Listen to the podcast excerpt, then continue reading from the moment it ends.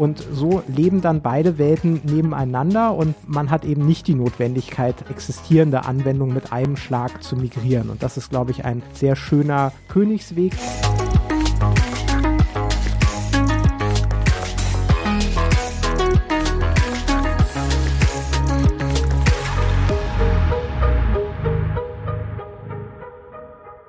Herzlich willkommen zu In Numbers We Trust, dem Data Science Podcast.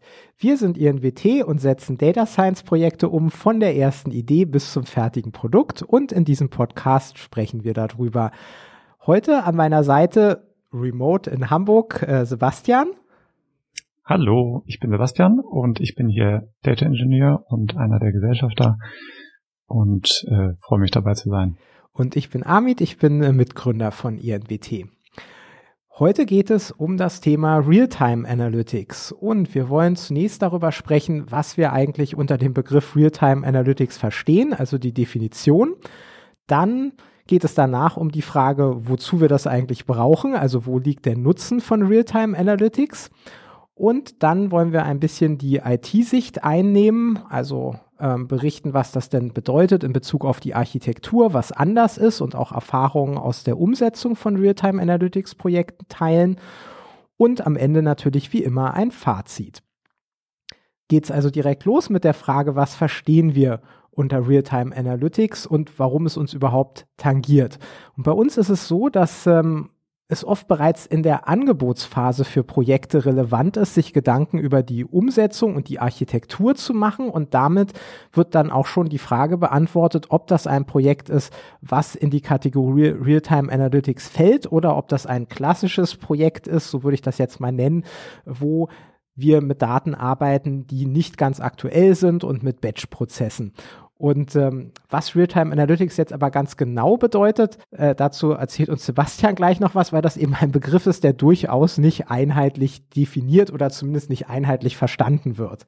Genau, dazu habe ich eine kleine Anekdote mitgebracht. Vor einiger Zeit saß ich in einem Kundentermin und dort gab es dann allerlei Anforderungen äh, an die Lösung, die wir dort bereitstellen sollten. Und eine davon war eben es sollte sich um ein Realtime Analytics Produkt handeln. Und dann haben wir in diesem Termin also relativ lange darüber gesprochen, äh, was so generell die Anforderungen sind, woher kommen die Daten, in welcher Frequenz liegen die vor und sind dann natürlich auch auf den Begriff, gekommen Realtime Analytics und haben dann auch versucht, den etwas zu klären, was das eigentlich genau bedeutet. Und es stellte sich heraus, dass aus Kundensicht, aus Anforderungssicht an der Stelle erstmal nur gemeint war, wir brauchen eine Datenplattform, die Analyse-Queries innerhalb von Sekunden und nicht Minuten oder Stunden beantwortet. Und damit war dann die Anforderung an Realtime abgehandelt. Und das ist definitiv nicht das, was wir darunter verstehen, wenn wir über Realtime Analytics sprechen. Bei Realtime Analytics geht es vor allen Dingen darum, dass die Daten prinzipiell aktuell sind. Das heißt, in Realtime vorliegen und nicht etwa in Batch-Prozessen nur äh, eventuell mit einem Tag oder zwei Tagen Verzögerung in der Analytics-Plattform ankommen. Aus Kundensicht in dem Falle war das eben etwas anders interpretiert worden. Aber es gibt dann, äh, denke ich, doch nochmal Anlass, um das etwas klarer auf den Punkt zu bringen, was wir eigentlich genau unter Realtime an der Stelle äh, verstehen. Und ich denke, ein Punkt, den ich jetzt gerade schon angesprochen habe, ist, wenn wir über Realtime sprechen, dann meinen wir vor allen Dingen die Aktualität der Daten. Das heißt, die liegen in Realtime vor. Und das bedeutet vor allen Dingen, sie liegen in einer Form vor, die wir dann auch mit einer SQL-Engine typischerweise zumindest analysieren können. Und davor geschaltet könnten zum Beispiel sein Dashboards oder äh, Reports, die dann eben darauf laufen und dann eben mit aktuellen Daten aktuelle Informationen bereitstellen, um ja bessere Entscheidungen treffen zu können im Unternehmen.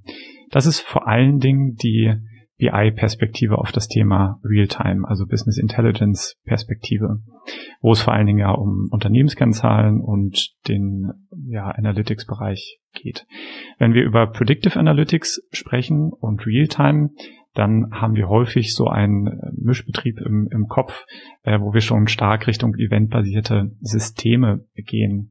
Und da werden wir dann später noch mal ein bisschen genauer drauf eingehen, denke ich, ähm, was wir genau damit meinen, nur um das mal ganz kurz anzuteasern, was das für uns dann auch bedeutet, wenn wir über Real-Time Predictive Analytics vielleicht in dem Fall sprechen, dann reden wir eben auch darüber, dass wir Prognosen, also den Predictive Teil der Analyse in Real-Time durchführen. Also man stelle sich vor, wir haben vielleicht eine neue Registrierung von äh, einer Nutzerin in unserem Online-Shop. Wir wollen dann in Realtime tatsächlich auch eine Prognose für den Customer Lifetime Value bereitstellen können und nicht erst mit zwei, drei, vier Tagen Verzögerung, bis dann irgendwann mal ein Batch-System darauf reagieren kann. Und das ist genau der Teil, über den wir dann heute auch äh, sprechen wollen in diesem, in diesem Bereich. Vielleicht nochmal die Frage, warum ist das überhaupt sowas Besonderes, weil letztlich fallen ja alle Daten irgendwo in Realtime an und äh, schon aus dem, was wir jetzt bisher erzählt haben, geht ja implizit eindeutig hervor, dass äh, Realtime Analytics aber zumindest im Moment vielerorts eher noch die Ausnahme als die Regel ist. Ja, ein ganz wichtiger Grund dabei ist, wie werden eigentlich die Transaktionsdaten und Geschäftsdaten aus den normalen Geschäftsprozessen eines Unternehmens vorgehalten und gespeichert. Und wenn wir uns jetzt an das Beispiel zurückerinnern, immer wieder an den, an den Online-Shop, es registriert sich eine neue Nutzerin, dann ist es eben so, dass in vielen Systemen nach wie vor Transaktionsdatenbanken genutzt werden. Also wir denken da an Technologien wie MySQL, Postgres oder auch den SQL, Microsoft SQL Server oder entsprechende andere ähm, Produkte. Und diese Daten eignen sich nicht unbedingt dazu, auch direkt analysiert zu werden, denn diese Systeme sind vor allen Dingen darauf optimiert, möglichst viele Lese- und Schreibvorgänge, die aber für sich genommen sind äh, oder für sich genommen klein sind, durchzuführen und eben den Geschäftsbetrieb zu unterstützen, aber nicht unbedingt den Analytics-Betrieb zu unterstützen. Das heißt, diese Datenbanksysteme können einfach nicht den Analytics-Ansprüchen gerecht werden. Das führt normalerweise dazu, oder normalerweise ist es immer schwer zu sagen, aber es viel, führt in vielen Fällen dazu, dass eben diese Datenbanksysteme in Batch-Jobs in der Nacht ähm, abgefragt werden. Dort holt man sich dann eben den aktuellen Stand der neuen Transaktionen in einem Unternehmen, also neue Nutzerinnen, äh, die aktuellen Warenkörbe, den aktuellen Warenbestand und solche Dinge und überführt sie dann eben in ein zentralisiertes Data Warehouse, was dann eben auch noch ein paar andere Aufgaben hat natürlich, als jetzt nur diese Transaktionen abzubilden. Es sammelt eben alle Daten ein aus dem Unternehmen und stellt sie eben in irgendeiner konsistenten Form bereit und zur Verfügung für den Analytics-Bereich. Aber bei diesem Übergang von dem nächtlichen Batch-Job in das Data Warehouse, dabei fällt eben schon auf, dass es dann eben nicht mehr Real-Time. Und was wir eigentlich bräuchten, ist dann tatsächlich die Überführung der Transaktionsdaten direkt in das Data Warehouse in Realtime. Und das ist genau die Komponente, die in vielen Unternehmen nach wie vor ähm, fehlt. Aber wir haben auch schon in einigen Projekten tatsächlich mit dem äh, mit der nächsten Stufe der Evolution sozusagen zu tun, nämlich äh, dort gibt es schon die passende Technologie dazu und ähm, da ist dann eben Realtime Analytics tatsächlich auch möglich. Und passende Technologie ist genau das Schlagwort dann auch für die nächste Frage. Ähm, sicherlich ist das relativ komplex und wir müssen da nicht so im Detail eingehen, drauf eingehen, aber wenn wir uns so ein Technologie-Stack anschauen, ähm, auf dem Realtime Analytics stattfinden kann. Was sind da so ein, so ein paar Schlagwörter? Wir hatten ja in der anderen Folge über Data Warehousing etc. gesprochen. Da fielen so Schlagworte wie Redshift, Data Lake, ähm, im Realtime-Bereich sind das ja jetzt äh, teilweise eher andere Technologien, die relevant sind. Ja, ich möchte im ersten Moment erstmal ausweichend darauf reagieren und verweisen auf äh, vor allen Dingen den Technologiestack, den Uber sehr bereitwillig bereitstellt. Uber ähm, ist natürlich seit Jahren als Unternehmen damit beschäftigt, eine relativ starke Analytics-Plattform aufzustellen und in der Kombination, sie reden eben auch sehr gerne darüber und präsentieren auf Fachkonferenzen ihren aktuellen Stack. Und entsprechend haben wir mal einen Artikel nochmal rausgesucht, ähm, wo sie auch zeigen, wie ihr aktueller Analytics Stack in dem Bereich aussieht, der eben genau diesen Analytics-Bereich ähm, adressiert. Und wir haben hierbei eben verschiedene Komponenten, die ineinander greifen müssen. Zum einen haben wir natürlich Technologien, die sind für die Datenhaltung zuständig. Also wie du gesagt hast, ähm, wir brauchen ein Data Warehouse oder ein Data Lake und müssen dort entsprechende Entscheidungen treffen, ähm, was wir dann eigentlich genau verwenden wollen als Datenplattform, als Zentrale. Und ähm, wir haben natürlich, das haben wir jetzt auch schon so ein bisschen angedeutet, irgendwie ein neues Konzept, das nennt sich eben Events. Und das bedeutet typischerweise, dass wir das kombinieren müssen mit einer Streaming-Plattform. Ähm, und Streaming im Deutschen ist eben auch mit Video schauen. Ähm, stark korreliert. Das ist aber nicht das, was hierbei gemeint ist, sondern wir reden hier über einen Stream von Daten oder eben besser aus zum Ausdruck gebracht einen Stream von Events, den wir analysieren können, aber auf den wir vor allen Dingen reagieren können. Und dort gibt es vor allen Dingen ja, Technologien, die prominenteste davon ist wahrscheinlich Kafka, die genau solche Event-Streams eben bereitstellt. Und die Idee dabei ist eigentlich, dass wir nicht mehr direkt in eine Transaktionsdatenbank reinschreiben. Also ein, eine Nutzer, Nutzerin registriert sich bei uns, möchte einen neuen Account anlegen. Die wahrscheinlich frühere Implementierung hätte so ausgesehen, dass der Service dann einen neuen Eintrag anlegt in so einer OLTP-Datenbank. Und das machen wir jetzt eben genau nicht mehr, sondern was jetzt passiert ist, wir generieren ein neues Event, nämlich da möchte sich ein Nutzer äh, äh, registrieren Event und auf dieses Event wollen wir dann eben reagieren mit bestimmten Aktionen. Und das führt typischerweise zu sehr dynamischen Systemen, die dann eben sehr vielseitig auf solche neuen Events reagieren können. Und man kann sich jetzt eben vorstellen, also das eine, was wir eben rausschicken wollen, ist ja Passwort oder E-Mail-Adresse muss verifiziert werden, dann wird eben eine E-Mail irgendwo rausgeschickt. Eine andere Aktion könnte aber eben genau sein, ähm, ja, ein neuer, neuer Nutzeraccount wurde, wird angelegt, dann möchten wir jetzt auch direkt ein CLV dafür prognostizieren.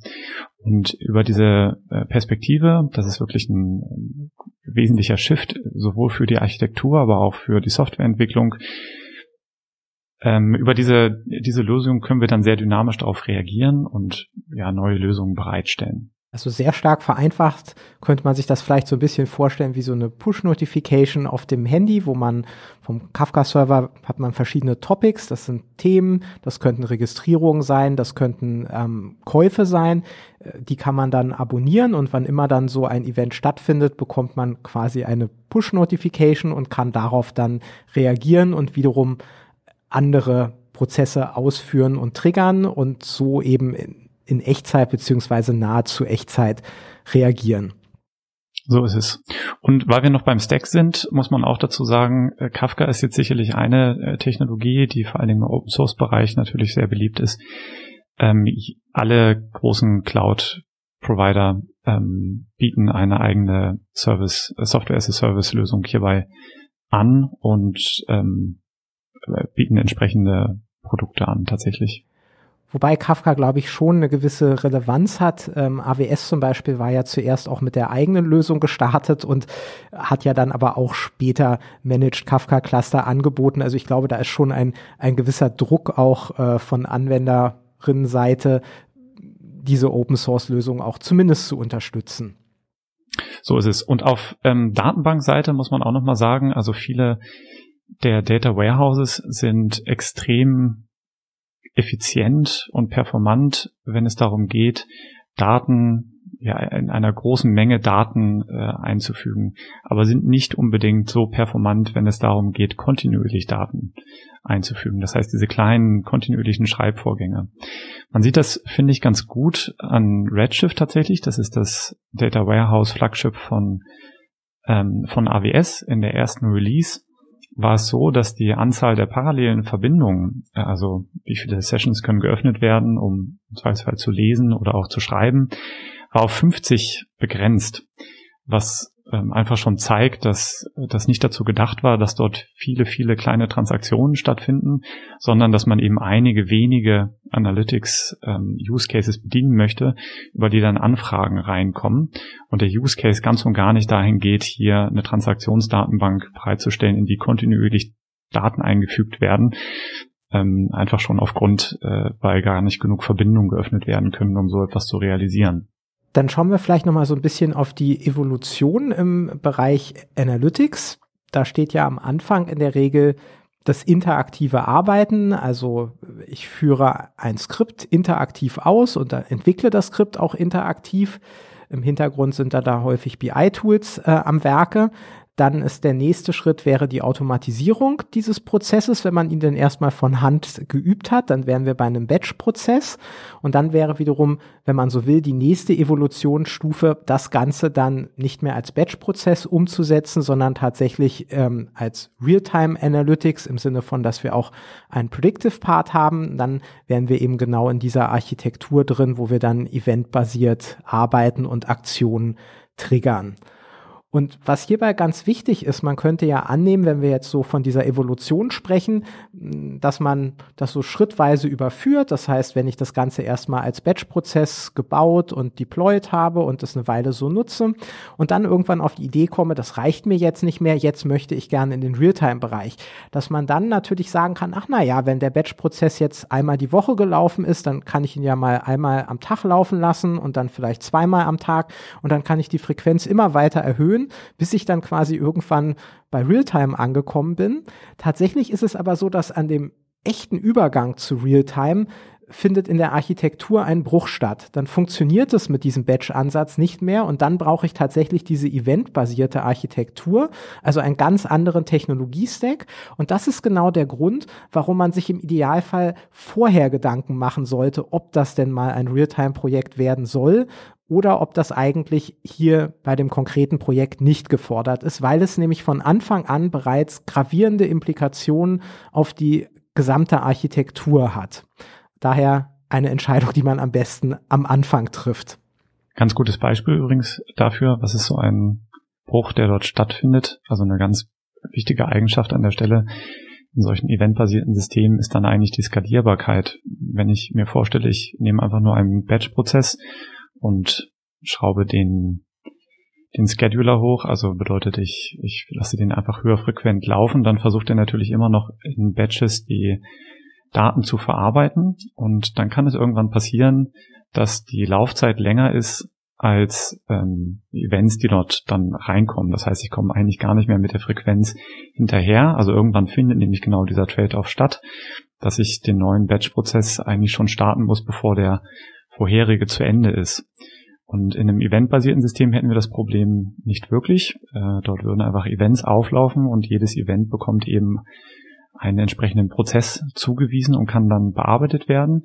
Und wenn ich merke, dass ich zu wenig Rechenleistung habe, dann schalte ich eben einfach mehr Prozesse auf, die parallel versuchen, die, den Eventstream zu bearbeiten. Das ist eine Möglichkeit, die wir jetzt beim Batch-Prozess zum Beispiel äh, dann einfach nicht haben, weil es typischerweise zumindest zu kurz greifen. Dann wechseln wir mal zum nächsten Punkt auf der Agenda. Das ist jetzt die Nutzenperspektive. Also Realtime ist ja offensichtlich ein bisschen hip. Ähm, und die Frage ist, brauchen wir es überhaupt? Wo bietet uns Realtime Vorteile?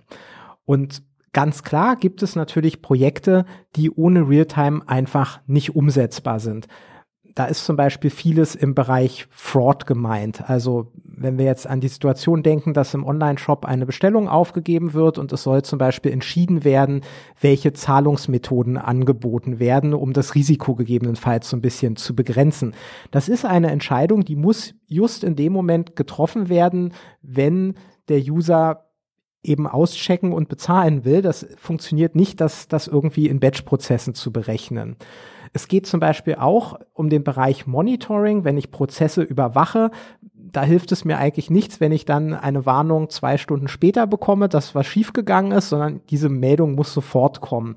Das gleiche gilt natürlich auch, wenn ich zum Beispiel Logs ähm, überwache von Servern auf sicherheitskritische Vorfälle oder wenn ich eingehende E-Mails auf Viren überprüfen will. Da könnte man vielleicht noch sagen, ich stelle die kurz in Quarantäne, bis äh, der Prozess durchgelaufen ist und leite sie dann weiter. Aber auch hier wäre natürlich der Idealfall, das Ganze in Realtime zu machen, ohne die E-Mails also stundenlang zu blockieren und sie dann erst auszuliefern. Und dann haben wir natürlich noch den sehr prominenten Fall Online-Marketing, wo ja auch Werbung in Realtime äh, per Auktion zugewiesen wird. Und das sind Prozesse, wo die Daten hineinkommen und dann hat man üblicherweise einige Millisekunden, also was in der Größenordnung 40 bis 80 Millisekunden Zeit, ähm, im schlimmsten Fall vielleicht mal über 100. Ähm, aber dann muss letztlich die Auktion beendet sein und es muss entschieden werden, ähm, welches Banner bekommt der oder die User jetzt, äh, User oder Nutzerin jetzt zu sehen. Also das ist so dieses klassische Feld, wo man sagt, ohne Realtime geht einfach nichts. Die Projekte sind schlichtweg nicht umsetzbar. Dann gibt es eine Klasse von Projekten, die grundsätzlich auch als hochfrequente Batch-Prozesse funktionieren, wo aber ein eventbasierter Realtime-Ansatz Vorteile hat. Äh, denken wir an eine Situation, wo ähm, zum Beispiel Transaktionen reinkommen und dann ähm, schaue ich zum Beispiel alle 60 Sekunden, habe ich neue Transaktionen gehabt, dann aggregiere ich zum Beispiel die Transaktionen der letzten 60 Sekunden und aktualisiere irgendwelche Statistiken, die dann auf einem Realtime-Dashboard ausgegeben werden. Das ist dann near Realtime, weil es eben mit einer Verzögerung von maximal 60 Sekunden reinkommt. Das kann man als Batch-Prozess umsetzen, aber wenn wir diese eventbasierte Architektur bis zum Ende gedacht haben an der Stelle, dann ist es eben wirklich Realtime. Das, das ist schön. Also an der Stelle ist Realtime ein, ein Nice-to-have-Feature und macht Dinge einfach nochmal eleganter und, ähm, und besser. Und dann gibt es aber eben auch eine größere Klasse an ähm, Predictive Analytics Ansätzen, wo eigentlich nur eine gewisse Aktualität notwendig ist. Wenn das Ganze Realtime ist, tut es keinem weh, aber wir brauchen es eigentlich nicht unbedingt. Dazu würden so diese klassischen Dashboards ähm, mit Geschäftsberichten für das C-Level, wie das so schön heißt, ähm, fallen, die man sich vielleicht morgens gerne anschaut und dann hat man da die Daten vom Vortag. Das heißt, da ist ein gewisser Lag, eine Verzögerung völlig in Ordnung. Das kann man problemlos über einen Batch-Prozess umsetzen, der dann nach Mitternacht gestartet wird, wenn alle Daten des Vortags zusammen sind. Dann haben wir eine Reihe anderer Projekte, die eher so im Predictive Analytics Bereich liegen. Denken wir an sowas wie eine Kundensegmentierung. Auch da ist es durchaus in Ordnung, wenn neue Kundinnen sich registrieren, wenn wir eine gewisse Verzögerung haben und dann zum Beispiel das Kundensegment erst am nächsten Tag oder nach einigen Stunden zugewiesen wird. Aber natürlich wäre es an der Stelle jetzt auch keinesfalls verkehrt, wenn diese Zuweisung in Echtzeit erfolgen würde und man direkt nach der Registrierung das Kundensegment schon zugewiesen hätte und dann zum Beispiel die Webseite auch unmittelbar schon ähm, personalisieren könnte, direkt noch beim ersten Besuch. Und ein Beispiel, was Sebastian ja auch schon angeführt hatte, Customer Lifetime Value, da gilt im Grunde genommen das gleiche in grün. Also auch hier wäre es durchaus üblich, solche Prozesse vielleicht einmal am Tag oder auch noch gegebenenfalls ein bisschen seltener laufen zu lassen, also den Customer Lifetime Value dann in bestimmten Abständen als Batch-Job zu aktualisieren. Das deckt wahrscheinlich 90 Prozent der Anwendungsfälle gut ab. Aber ähm, es würde eben vielleicht auch ein paar zusätzliche Anwendungsfälle geben, wenn der Customer Lifetime Value unmittelbar angepasst wird, sobald irgendwas passiert, sich also etwas in den relevanten Daten ändert. Und letztes Beispiel, wenn wir so in Richtung Absatzprognosen denken, auch das sind Dinge, die häufig eher in Batch-Prozessen umgesetzt werden, mit der Konsequenz, dass Bestellungen dann zum Beispiel über Nacht oder zu bestimmten definierten Zeitpunkten ausgelöst werden. Aber auch hier würde es tendenziell einen kleinen Vorteil bringen. Ob der jetzt betriebswirtschaftlich relevant ist, hängt wahrscheinlich auch von der Größe und der Reaktionsfähigkeit des Liefernetzwerks ab, wenn unmittelbar Bestellungen ausgelöst werden, wenn Artikel zur Neige gehen oder eben wenn prognostiziert wird, dass Artikel demnächst zur Neige gehen. Fazit von der Nutzenperspektive ist also im Wesentlichen, wir haben diese Projekte, die ohne Realtime schlichtweg nicht funktionieren. Wir haben Projekte, wo Realtime einen klaren Vorteil bringt, aber die auch als Near Realtime Projekte mit einer äh, eher batch-orientierten Architektur, die dann aber hochfrequent ausgeführt wird, funktionieren. Und wir haben halt Projekte, die klassischerweise eher als Batch-Prozesse konzipiert werden, wo nur eine gewisse Aktualität notwendig ist wo man aber durchaus noch mal hinterfragen kann, ob Realtime nicht am Ende doch zusätzliche ähm, Nutzungsszenarien noch ermöglicht, die vorher nicht denkbar waren. Wandern wir weiter zum nächsten Punkt auf der Agenda und da wollen wir uns noch mal mehr mit der Perspektive aus Architektur und IT-Sicht beschäftigen, also der Frage, was, was heißt das denn jetzt eigentlich für einen Unterschied im Denken in der Architektur, wenn wir eine eventbasierte Architektur haben wollen, also für Realtime gerüstet sein wollen. Im Batch-Bereich, da haben wir es ja schon so ein bisschen angedeutet, das sind vor allen Dingen ja Prozesse, die lange äh, Laufzeiten haben bisweilen und extrem, teilweise zumindest extrem hohe Hardware-Anforderungen. Damit meinen wir jetzt nicht nur den ETL, das bedeutet also den Prozess, der dafür verantwortlich ist, eben aus diesen Transaktionsdatenbanken Daten rüber zu schaffen in unser Data Warehouse oder Data Lake, sondern eben auch genau solche Predictive Analytics Jobs, die typischerweise deutlich mehr Rechenleistung erfordern oder Hardware-Ressourcen erfordern. Und äh, darauf muss entsprechend eben die Architektur und vor allen Dingen aber auch die Hardware-Landschaft ausgerichtet werden. Das heißt, man muss das eben leisten können, für den entsprechenden Zeitraum auch solche Hardware-Ressourcen ähm, parat zu haben. Ganz anders sieht das natürlich aus, wenn wir eher auf, in so einem eventbasierten Kontext darüber nachdenken, dann haben wir eigentlich eher ein Shift hin zu vielen kleinen Systemen, die sehr kontinuierlich ausgelastet äh, sind. Denn Events werden typischerweise dann kontinuierlich generiert und wenn wir jetzt bei dem Beispiel mit dem CLV bleiben, dann wollen wir auch kontinuierlich darauf reagieren und das bedeutet eben, dass wir kontinuierlich diese Rechenleistung bereitstellen.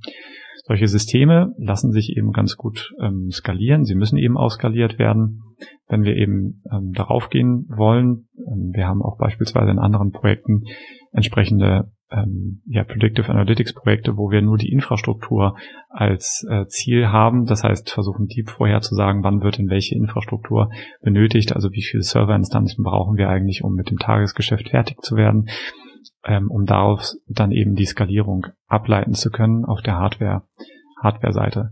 Das sind ganz unterschiedliche Anforderungen, die man dort hat und die auch tatsächlich im Tagesgeschäft einen erheblichen Unterschied machen.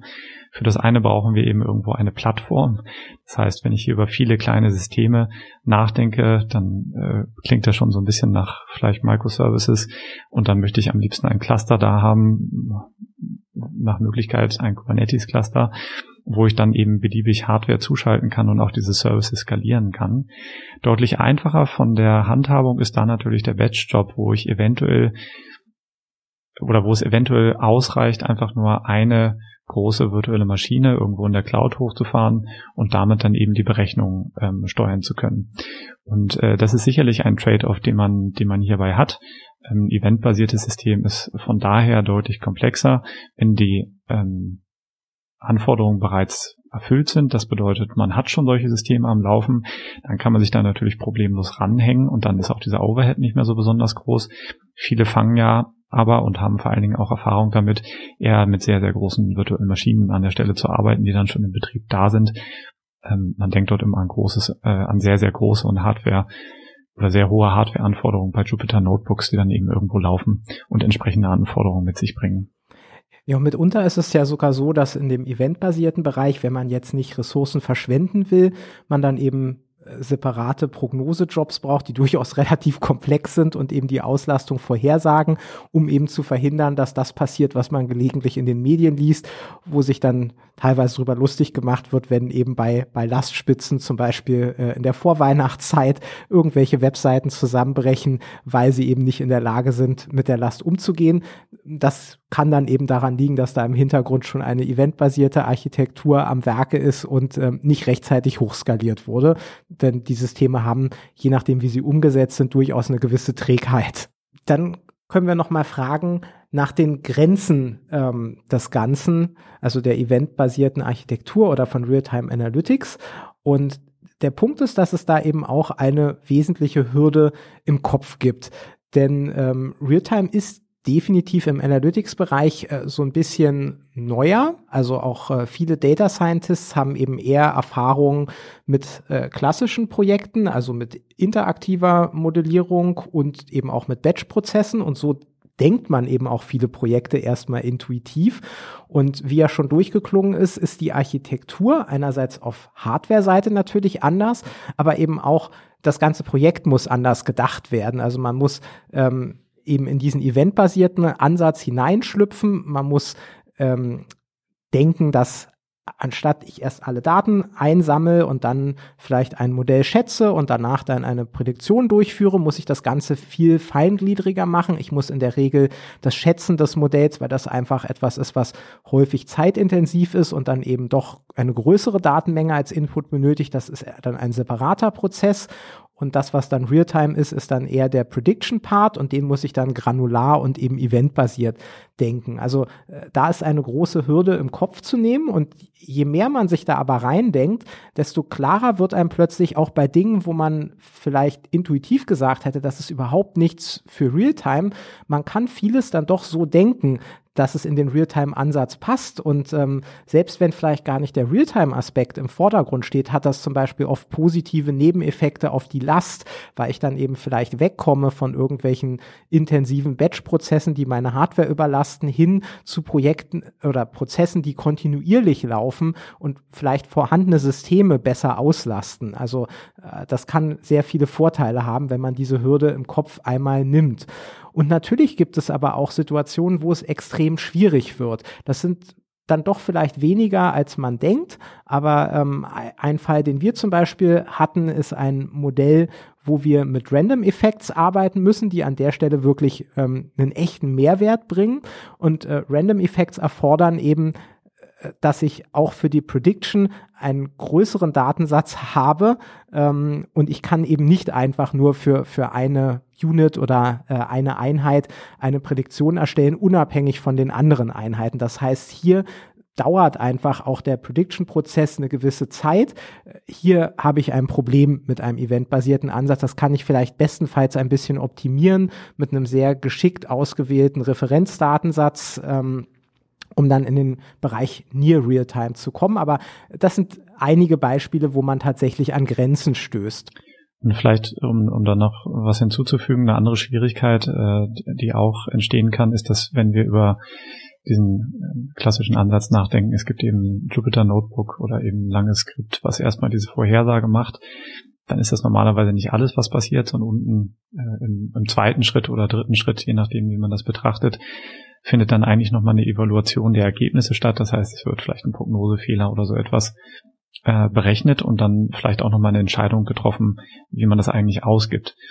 Wenn wir jetzt den äh, Prognosehorizont äh, so sehr reduzieren, dass wir tatsächlich noch auf einem Event arbeiten, dann wird das entsprechend schwierig, weil wir natürlich nat in, vielen Fällen eine natürliche Variation und Unsicherheit haben in den Daten und auch dann natürlich in der Prognose. Und für einzelne Werte kann eben äh, ein Prognosefehler relativ groß sein, der in, der Masse der Prognosen eigentlich untergehen würde und völlig normal wäre. Das bedeutet dort eigentlich automatisiert einzugreifen und zu sagen, was sind denn dann gute Schwellenwerte für geschätzte Prognosewerte und Unsicherheiten im laufenden Betrieb im Eventsystem ist eine andere Herausforderung, als wenn wir das ähm, machen auf Batch-Ebene. Ähm, gleichwohl ist es etwas, denke ich, was man äh, adressieren kann und wofür man dann auch Lösungen findet. Ähm, aber wie gesagt, du hast das schon häufiger jetzt angesprochen, man muss dort etwas umdenken, äh, eben weg von dem normalen Ansatz. Ich denke, wenn Data Scientist ein, ein Software-System ähm, bauen, dann wird das ein Batch-System, weil das die natürliche Art und Weise ist, über eben die Prozesse, über die Modellierung und über die Prognose nachzudenken. Das sind eben normal tabulare Daten mit vielen Zeilen und eben nicht nur die einzelne Zeile. Und äh, deswegen ist es auch natürlich, dass so ein System dabei rauskommt. Und entsprechend muss man eben darauf reagieren, wenn man dort etwas anderes sehen möchte, vor allen Dingen mit Outcome. Das ist nochmal der oder die Implikation auch äh, für den Bereich Monitoring ähm, der Modelle. Das ist natürlich auch nochmal anders. Auch über die Hürden im Kopf. Man muss einfach anders denken, hatten wir schon gesprochen. Was behindert denn in der Praxis das Thema Realtime. Es ist ja auf jeden Fall bei einigen Unternehmen jetzt doch schon sehr weit verbreitet, aber äh, bei vielen eben auch noch nicht, obwohl man ja schon sieht, dass es viele Vorteile hat. Ja, ich glaube, den einen Punkt hatten wir vorhin schon mal angesprochen. Das ist vor allen Dingen der Datenimport, also der Ingest in, in das System. Das ist für einige Systeme, wenn sie nicht darauf von vornherein ausgelegt waren, sehr schwierig. Zum einen, weil das Quellsystem eventuell ein Transaktionsdatenbanksystem ist und gar nicht unbedingt zulässt, dass man nun hochfrequent am Tag tatsächlich ähm, aktuelle Transaktionsdaten abfragt und umgekehrt auch einige Data Warehouses gar nicht auf diesen Fall ausgelegt sind und entsprechend gar nicht zulassen, dass man kontinuierlich Daten einfügt. Und äh, das ist natürlich ungünstig. Man möchte Realtime machen, aber hat gar keine Daten in Realtime vorliegen. Ähm, und da ist, denke ich, der, der wesentliche Punkt. Man braucht eben dann an der Stelle an irgendeiner Stelle dieses eventbasierte System wahrscheinlich einen Datenstream, wo man sich dranhängen kann und dann eben auch ein, eine Datenplattform, ich will es mal so ausdrücken, nicht, nicht immer nur auf ein Data Warehouse beschränken. Was das eben zulässt, bedeutet, Data Lakes zum Beispiel sind beim Ingest ähm, deutlich flexibler. Das bedeutet nicht, dass man es nicht, nicht auch mit einem DWH, also mit einem Data Warehouse realisieren könnte, aber es gibt dort sicherlich klare Vorteile, wenn man in diese Richtung äh, geht. Und bei uns, glaube ich, in einem der Projekte, wenn ich mich so zurückerinnere, ist es tatsächlich so, dass wir vieles in der Modellierung und in der Modellevolution und ähm, Entwicklung tatsächlich mit dem DWH machen, dann aber im Live-Betrieb auf einmal an den Stream rangehen müssen, weil aus dem DWH gar keine Live-Daten kommen, sondern immer mit mehreren Tagen Verzögerung erst. Das bedeutet, wir entwickeln eigentlich und machen Modellevolutionen auf Basis eines DWHs und im Live-Betrieb für dieses eventbasierte System hängen wir dann eben an einem Kafka-Stream, um dann darauf tatsächlich ähm, Realtime-Prognosen machen zu können. Das ist natürlich eine Behelfslösung. Schöner wäre es natürlich, wenn man die Datenquellen irgendwo konsistent hätte. Ähm, aber das ist sicherlich eine, ähm, eine Hürde, äh, die man dort äh, nehmen muss, um das Ganze produktiv zu bekommen. Ein anderes Thema ist sicherlich dann die Gesamtarchitektur. So ein bisschen parallel angesprochen haben wir schon. Es ist eben gar nicht so leicht. Ähm, zum Teil liegen Daten äh, nicht nur zwischen Datenquellen verstreut, sondern auch geografisch ähm, stark verteilt. Es ist ganz grundsätzlich die Datenarchitektur, die erstmal da sein muss als ähm, Enabler sozusagen, also dass man eben überhaupt erstmal befähigt dazu ist, solche Systeme aufzusetzen. Ähm, als Technologien hatten wir ja schon äh, Kafka oder irgendeine andere Streaming-Technologie angesprochen, aber auch ähm, das Denken überhaupt in Microservices und ähm, Kubernetes-Stack an der Stelle zu haben für den Betrieb ist sicherlich sehr, sehr hilfreich. Und dann eben natürlich, das hatte ich eben gerade schon mal gesagt, die Frage, haben wir hier eigentlich ein DWH, haben wir eine skalierbare Möglichkeit, Daten zu speichern, haben wir eine skalierbare Möglichkeit, mit, mit einer SQL-Engine darauf zuzugreifen äh, und diesen ganzen Use Case auch entsprechend bedienen zu können. Und insgesamt gilt, glaube ich, dass immer aller Anfang schwer ist. Also das Problem ist ja eben häufig, dass man es auch mit Legacy-Systemen zu tun hat. Also sprich einfach nichts da ist, wo man die Daten in Echtzeit abgreifen kann. Ähm, das macht die Situation dann erstmal schwer. Und natürlich will man dann so ein Stack nicht komplett neu bauen und man wird nicht für ein erstes Realtime-Projekt äh, zig Services komplett neu bauen, damit sie dann alle an Kafka arbeiten können. Was sich da allerdings ähm, auch etabliert hat, ist, ähm, und das sehen wir auch bei einigen Kunden, dass das durchaus ähm, sehr gut funktioniert, eher im Enterprise-Bereich, wo man eben einfach viele Systeme hat und nicht so ganz flexibel mit Entscheidungen ist, dass man dann versucht, die Daten irgendwo möglichst dicht an der Quelle in Kafka zu leiten und dann kann man bestehende Systeme, zum Beispiel DWH oder aber eben auch andere Systeme, die, die auf die Daten angewiesen sind, über Kafka wiederum füttern. Äh, das heißt, diese Systeme laufen weiter und kriegen ihre Daten und arbeiten im Wesentlichen wie bisher und gleichzeitig gibt es aber eben die Möglichkeit, die Daten auch über einen Kafka-Stream zu beziehen. Das heißt, in dieser Situation ist es dann eigentlich sogar auch von der Analytics-Seite her komfortabel, weil ich dann die Wahl habe, die Daten aus dem DWH zu ziehen, wo sie dann eben vielleicht batchweise ankommen. Ich kann aber eben auch für einzelne Anwendungen letztlich auf die dieselben Daten, dann aber eben die aktuellen, über den Stream zugreifen. Und so leben dann beide Welten nebeneinander und ähm, man hat eben nicht die Notwendigkeit, existierende Anwendung mit einem Schlag zu migrieren. Und das ist, glaube ich, ein sehr schöner Königsweg, der auch äh, politisch halbwegs gut durchsetzbar ist, natürlich auch einen gewissen Mehraufwand bedeutet für den, für das Aufsetzen und, und die Anbindung erstmal des Kafka-Systems. Aber es macht bestehende Dinge nicht kaputt. Dann kommen wir auch schon zum Fazit und stark vereinfacht gesagt, glaube ich, kann man sagen, es ist nie schlimm, Dinge in Realtime zu haben. Aber es ist natürlich nicht in allen Fällen notwendig. Das haben wir bei den Nutzungsszenarien gesehen. Ähm, das heißt, man sollte in die Entscheidung auch immer die Kosten-Nutzen-Beziehung ähm, einfließen lassen. Oft aber nicht immer ist der Overhead für so eine eventbasierte Architektur doch nicht unerheblich und das einzugehen macht natürlich nur Sinn, wenn dem dann auch ein entsprechender Mehrwert gegenübersteht. Ich also Use Cases habe, die ich mit Realtime wirklich besser bedienen kann als mit Near Realtime oder vielleicht auch mit stärker veralteten Daten. Was noch wichtig ist, ist, dass das Mindset ähm, für Realtime oft ein völlig anderes ist. Also auch im Data Science Bereich muss man umdenken, nicht nur bei der technologischen Implementierung, sondern eben auch bei der Frage, wie setze ich ein Projekt um, wie sieht die Modellierung, wie sieht die Prediction aus und auch natürlich, wie sehen die ETL-Prozesse aus. Das ist auch nochmal ein ganz wesentliches Thema. Dann gibt es oft diese technologischen Hürden, im Wesentlichen die eben angesprochenen Legacy-Systeme, die einfach im Betrieb sind und auch weiterlaufen müssen.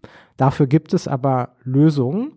Und ähm, natürlich ist es umso besser, wenn der Anfang erstmal gemacht ist, wenn die Daten schon in Realtime verfügbar sind und das ein Aufwand ist, den wir nicht auch noch dem Projekt hier zurechnen müssen, diese Infrastruktur erstmal aufzusetzen.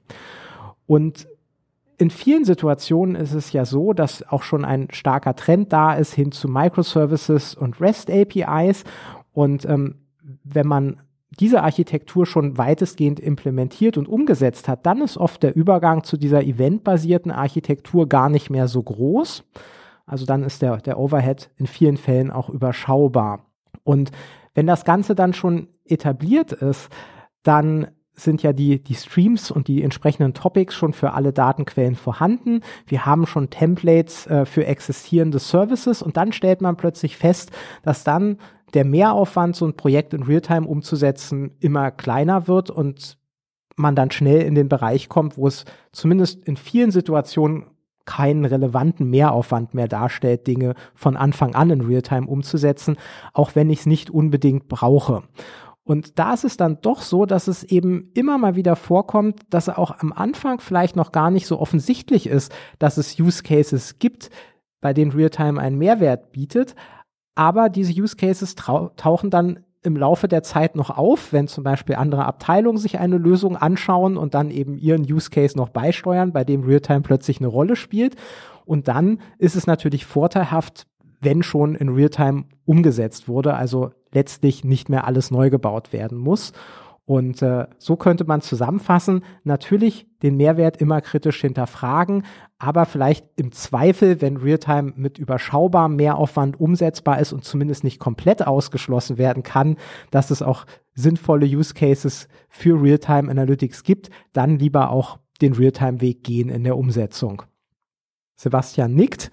Dann ähm, herzlichen Dank fürs Zuhören. Wenn es euch gefallen hat, dann ähm, abonniert uns gerne oder hinterlasst einen Kommentar. Wir freuen uns über euer Feedback und schaltet sonst natürlich gerne auch beim nächsten Mal wieder ein. Vielen Dank fürs Zuhören. Bis bald.